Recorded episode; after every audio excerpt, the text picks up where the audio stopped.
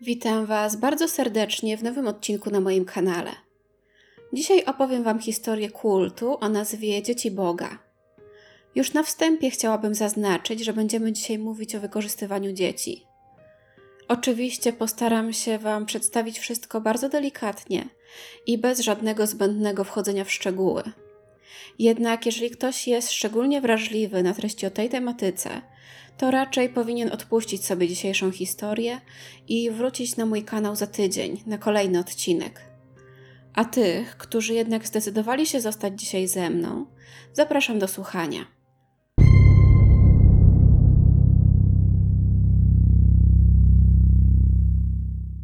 Kult, o którym będę dzisiaj opowiadać, powstał w 1968 roku pod nazwą Nastolatkowie dla Jezusa. Był to jeden z wielu kultów, które powstały w tamtym czasie w Kalifornii. W końcu to właśnie w tamtym czasie i w tamtym miejscu powstała m.in. Scientologia czy rodzina Mansona. Nastolatkowie dla Jezusa, jak sama nazwa wskazuje, uważani byli za ludzi Chrystusa, którzy głosili proste życie i dobre uczynki. Narkotyki, alkohol, a nawet publiczne całowanie się były zabronione. Uważali, że świat jest skazany na zagładę i że tylko Jezus może poprowadzić chrześcijańską rewolucję. Początkowo była to bardzo mała grupa. Jej założyciel, David Berg, chciał ją oczywiście powiększyć, ale nie było to takie proste.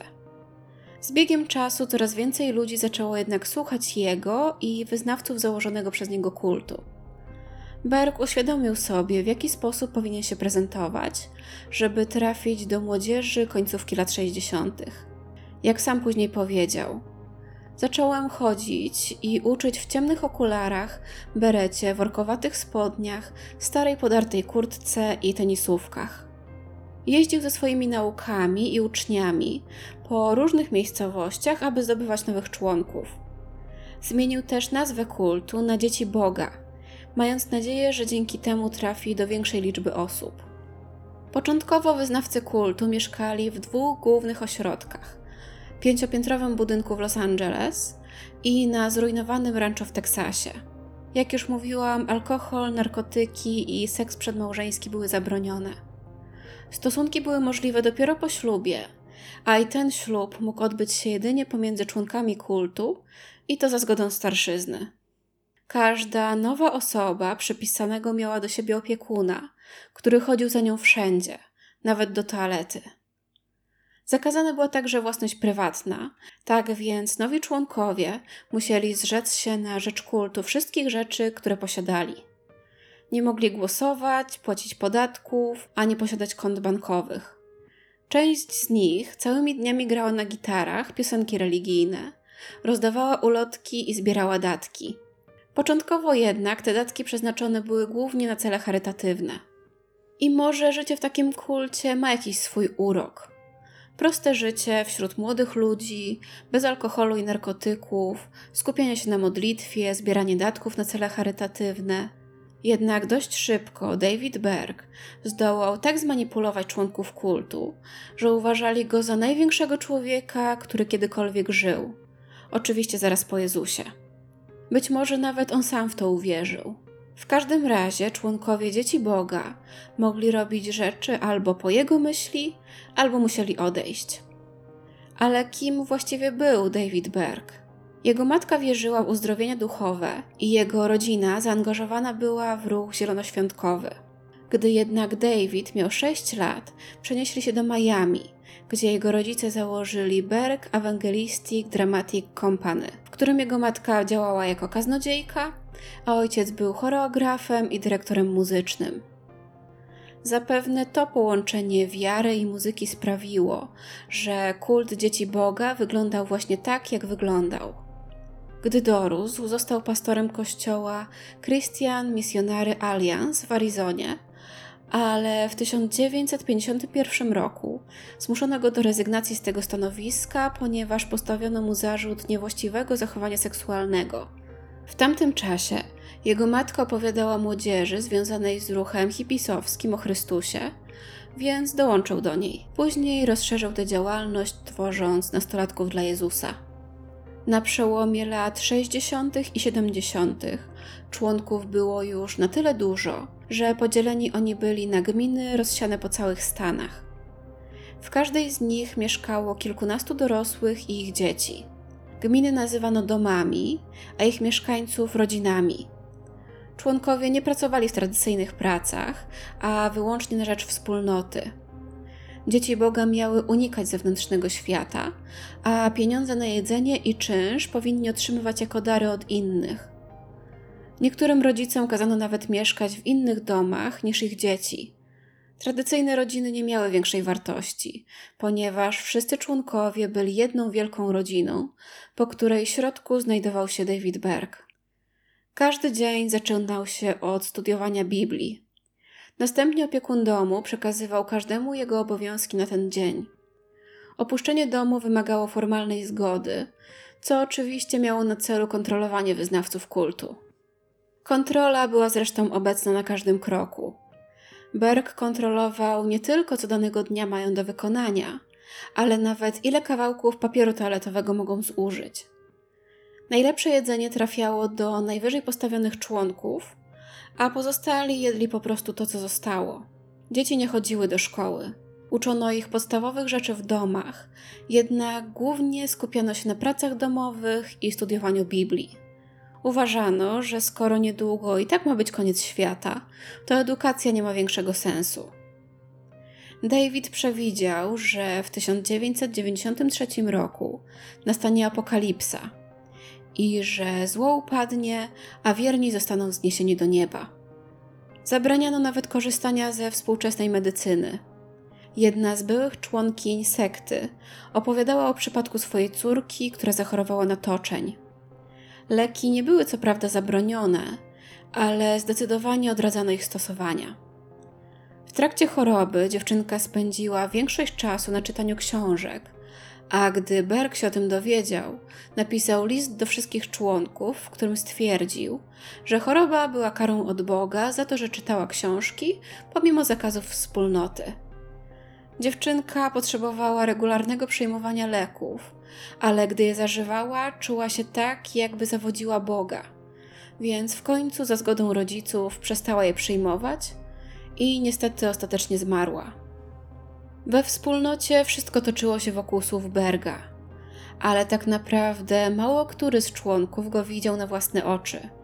Berg komunikował się z członkami kultu za pomocą listów, znanych jako Moe Letters, ponieważ David Berg znany był również pod pseudonimem Mojżesz Dawid.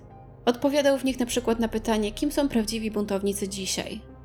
Odpowiedzią było: Jesteśmy prawdziwymi miłośnikami pokoju, miłości, prawdy i piękna, Boga i wolności, podczas gdy wy, nasi rodzice, jesteście na krawędzi zniszczenia i skażenia nas wszystkich i naszego świata.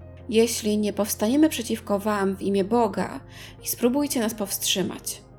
Z biegiem czasu listy były jednak coraz dziwniejsze i zawierały coraz bardziej oburzające twierdzenia i instrukcje.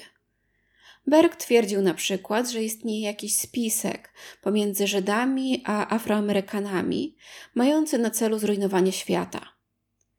Mimo, że początkowo nawet trzymanie się za ręce między kobietą a mężczyzną było zabronione, już po krótkim czasie Berg zachęcał wszystkich do wolnej miłości i do dzielenia się swoimi partnerami.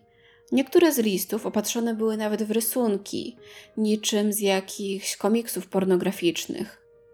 Podejście Berga do spraw seksualności zaczęło się zmieniać, gdy do wspólnoty przyłączyła się Karen Zerbi.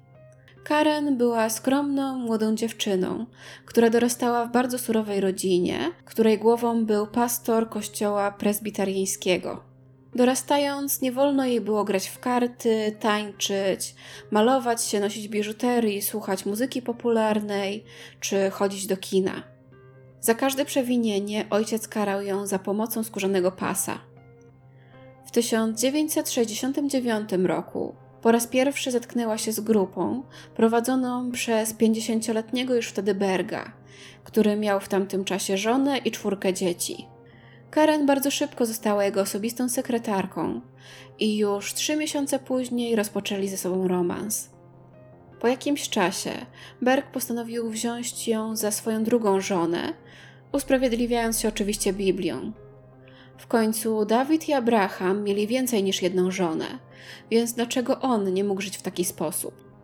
Berg zaczął promować wśród swoich członków wspólnoty różne proroctwa o charakterze seksualnym. Początkowo wyznawcy byli ostrożni i przyglądali się temu z rezerwą, ale już po krótkim czasie podeszli do tematu z większym optymizmem. Niedługo później seks przenikał wręcz każdy aspekt ich życia. Jak już mówiłam, listy od Berga, a także literatura religijna przepełnione były zdjęciami i rysunkami nagich kobiet. Nawet książeczki do kolorowania dla dzieci zawierały szczegółowe schematy narządów płciowych, a nawet rysunek nagiego mężczyzny odbywającego stosunek z kobietą, która miała na sobie jedynie wianek z kwiatów. I niestety, wkrótce wolna miłość według proroka Mojżesza Dawida osiągnęła swoją skrajność. Berg głosił, że Bóg jest miłością, a miłość jest seksem, więc nie powinno być żadnych ograniczeń, niezależnie od wieku czy związku. Nakazał członkom wspólnoty dzielić się nawzajem swoimi ciałami, a jeżeli odmawiali, to uważani byli za samolubnych, niekochających i tak naprawdę nie nadających się do Bożych dzieci. Antykoncepcja była zakazana, więc bardzo szybko wiele kobiet było w ciąży, niekoniecznie ze swoimi mężami. Dodatkowo niektórzy przesyłali nawet Bergowi filmy, które przedstawiały ich podczas stosunku. I o ile samo wymuszanie presji na członkach wspólnoty, żeby dzielili się swoimi ciałami, jest oburzające, ale było jeszcze gorzej. Jak już mówiłam, według Berga nie powinno być żadnych ograniczeń, również ze względu na wiek. Debora, jedna z córek Berga, opisała w jednym z wywiadów, jak ojciec kilkukrotnie próbował uprawiać z nią seks. Odmawiała, ale jej siostra Faith regularnie z nim sypiała. Berg głosił, że Bóg stworzył chłopców i dziewczynki, które mogą mieć dzieci w wieku około 12 lat. I dzieci od najmłodszych lat uczone były, jak zaspokajać samodzielnie, a następnie jak współżyć ze sobą nawzajem i z dorosłymi. Rodzice nie mieli nic przeciwko, ponieważ byli przekonani, że pozwalając dzieciom odkrywać seks już w bardzo młodym wieku, wychowują je w naturalny sposób. Jeden z byłych członków wspominał po latach, że jako dziecko traktował to jako coś normalnego, że rodzice uprawiają seks ze swoimi dziećmi, a dzieci ze sobą nawzajem i z innymi dorosłymi. Kiedy miał 11 lat, odbywał stosunek z 28-letnią kobietą i nawet jego własna matka to obserwowała. Członków zachęcano do swobodnego wyrażania seksualności, w tym do cudzołóstwa, homoseksualizmu, chociaż tylko wśród kobiet, i do kazirodztwa. A miało to zajść jeszcze dalej. W 1977 roku Berg nakazał, aby kobiety uprawiały seks z mężczyznami spoza wspólnoty, aby ich nawrócić. Nazywał to flirty phishingiem, ponieważ miały flirtem łowić nowych członków. Kobiety były do tego przymuszane nawet, jeżeli były zamężne. Miały poświęcać swoje ciała w imię Boga. Tak naprawdę była to oczywiście zwykła prostytucja religijna. W 1987 roku kult zaprzestał tej praktyki ze względu na obawy związane z epidemią AIDS. Niemniej już do 1981 roku z tych stosunków narodziły się setki dzieci. Sam Berg bardzo pragnął męskiego następcy tronu. Według jego objawień miało pojawić się dwóch nowych proroków. Jednym miała być Karen, a drugim jego własny syn. Syn, który będzie jego własnym dziełem sztuki. Żadne z jego czwórki dzieci z pierwszą żoną się do tego nie nadawało. Karen była pierwszą kobietą, która zajmowała się flirty phishingiem. Setki razy oddawała swoje ciało różnym mężczyznom spoza wspólnoty. W końcu zaszła w ciążę z kelnerem o imieniu Carlos i 25 stycznia 1975 roku na świat przyszedł Richard Peter Rodriguez. I to właśnie Richard miał zostać następcą tronu. Berg nigdy oficjalnie go nie adoptował, ale zdecydowanie traktował go jak wymarzonego syna. Od dziecka nazywano go Davidito i przedstawiano wszystkim jako przyszłego Mesjasza. Każdy szczegół jego dzieciństwa relacjonowany był w komiksach, które czytali wszyscy członkowie. Dla najbardziej wierzących życie Davidito stało się ważniejsze niż życie ich własnych dzieci. Wiedzieli o tym chłopcu więcej niż o swoich własnych dzieciach. Jednak oczywiście i życie Davidito nie było wolne od pedofilii. Od maleńkości obserwował innych podczas stosunków i zachęcany był do dotykania miejsc intymnych swojej niani. W 1982 wydrukowano kilka tysięcy egzemplarzy książki o życiu chłopca. Książka miała aż 762 strony i opatrzona była w liczne fotografie. Miała być swoistym podręcznikiem, rozpowszechnionym wśród wyznawców, na podstawie którego mieli nauczyć się, jak wychowywać swoje własne dzieci.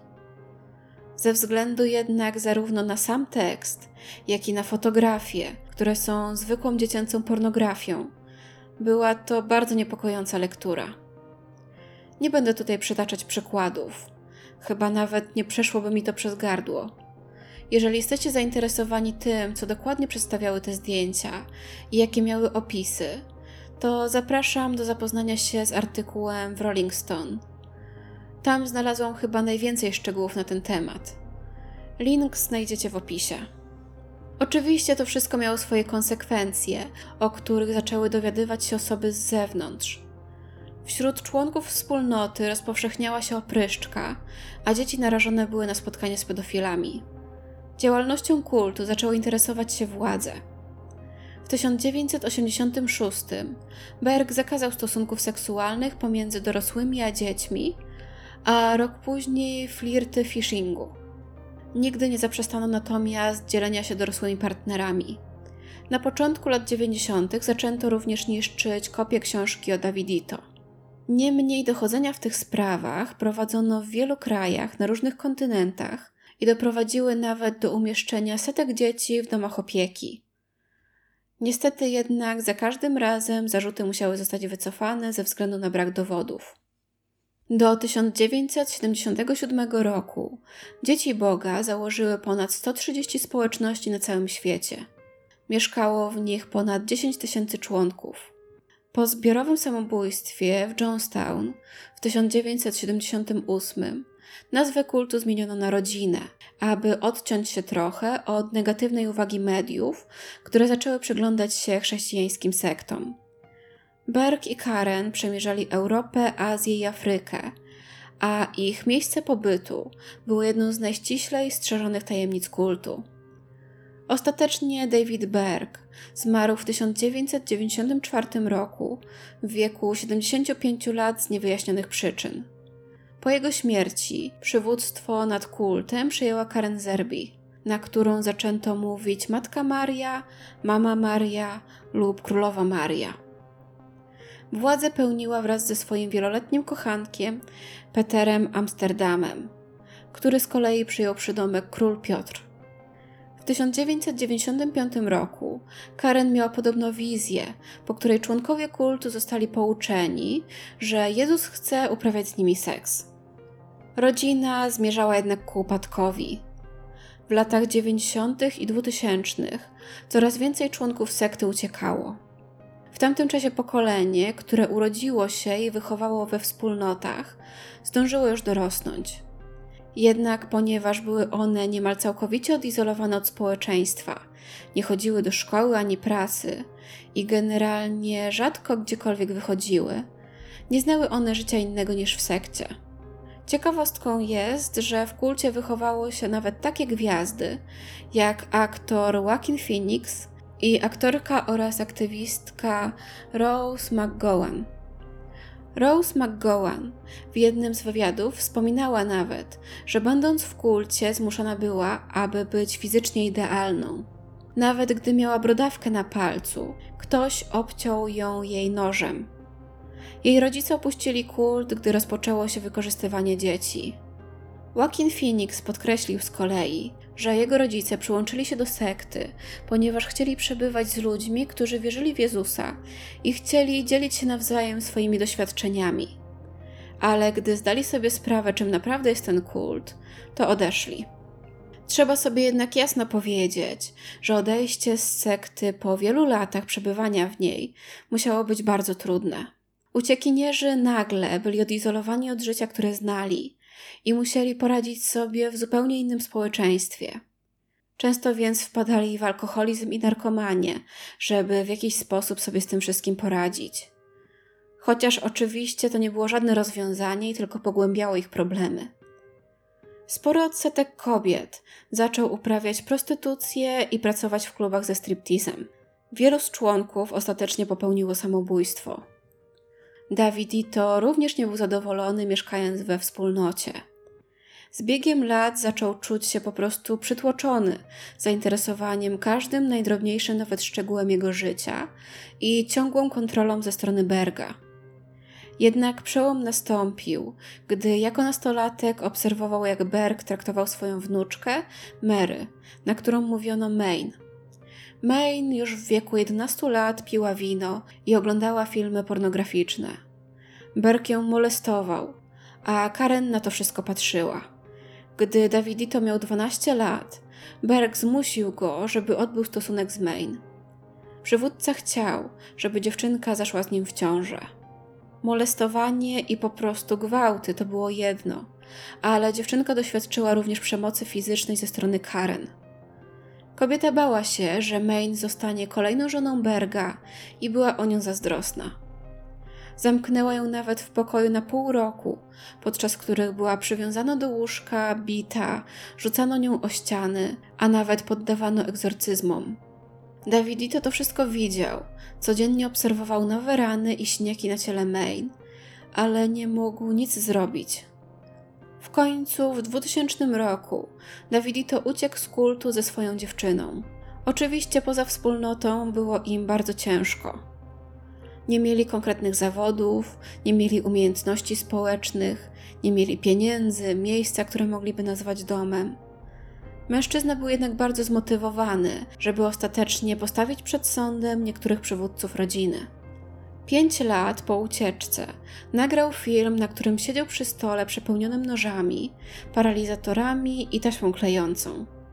Powiedział, że uważa się za strażnika, który pomści dzieci takie jak on i jego siostry, które padły ofiarą gwałtów i pobić. Stwierdził również, że jego celem jest obalenie własnej matki. Chyba nie udało mu się jednak znaleźć samej Karen i zamiast tego skontaktował się ze swoją byłą nianią, Angelą Smith. Poszli razem na kolację, a następnie udali się do mieszkania mężczyzny. Davidito opowiadał jej o nadużyciach i o wszystkich cierpieniach, których doznał jako dziecko. Ale kobieta wydawała się nie rozumieć, o co mu chodzi. Miała już tak wyprany mózg, że nie widziała w tym wszystkim niczego złego. W pewnym momencie mężczyzna co najmniej pięciokrotnie ją dźgnął. Przeciągnął również nóż po jej szyi. Po zabójstwie uciekł z mieszkania, pojechał w kierunku pustyni i między 22 a północą zameldował się w hotelu. Tam wziął prysznic, wypił trochę piwa i zjadł suszoną wołowinę. Następnie wsiadł do samochodu, przejechał trochę ponad kilometr i przed drugą w nocy strzelił sobie w głowę. Tymczasem rozczarowanie u osób, które pozostały w sekcie, stale rosło. W lutym 2009 roku Karen nagle ogłosiła, że świat wcale nie skończy się w najbliższym czasie. Powiedziała, że wcale nie mogą być pewni, kiedy faktycznie nastąpi apokalipsa, więc należy wyznaczyć cele na najbliższe 30 lat lub nawet dłużej. Powstał więc problem finansowania opieki nad starszymi członkami. Skoro dotychczas zakładano, że koniec świata jest tuż za rogiem, nie trzeba było martwić się o starość czy o emeryturę. Nikt nie patrzył w przyszłość, ponieważ byli pewni, że ta przyszłość nigdy nie będzie miała miejsca. Następnie ogłoszono, że wyznawcy kultu nie muszą już mieszkać w gminach i mogą zapisać swoje dzieci do szkoły i znaleźć sobie normalną pracę. Mogli nawet związać się z ludźmi nienależącymi do wspólnoty. Oczywiście członkowie wpadli w panikę. Nagle, po nawet kilkudziesięcioleciach, musieli wrócić do normalnego życia. Dorosłe dzieci wychowane we wspólnocie musiały nagle odnaleźć się wśród społeczeństwa i zacząć normalnie żyć. Oczywistym było, że wiele z tych osób nie wiedziało nawet od czego zacząć. Nie mieli praktycznie żadnych kompetencji, żeby znaleźć pracę, która zapewniłaby im dach nad głową i pełną lodówkę. Obecnie rodzina wciąż podobno istnieje, ale w 2010 roku reorganizowała się na społeczność internetową. Według różnych źródeł liczy dziś od 1700 do 2500 członków w około 80 krajach na całym świecie. Sama Karen po raz ostatni widziana była właśnie w 2010 roku w Meksyku. Nie wiadomo, gdzie obecnie się znajduje. I na dzisiaj to już wszystko, co dla Was przygotowałam. Jestem bardzo ciekawa, czy słyszeliście już wcześniej o tym kulcie. Muszę przyznać, że przygotowywanie materiału do tego filmu było dla mnie bardzo dziwnym doświadczeniem. Z jednej strony ten temat bardzo mnie zainteresował i chciałam dowiedzieć się o nim jak najwięcej, ale z drugiej ciężko było czytać o tak wielkich krzywdach, których doznały dzieci i o krzywdach, które nigdy nie zostały pomszczone. Będzie mi bardzo miło, jeżeli podzielicie się swoimi spostrzeżeniami w komentarzach. A tymczasem trzymajcie się bezpiecznie i do usłyszenia już niedługo.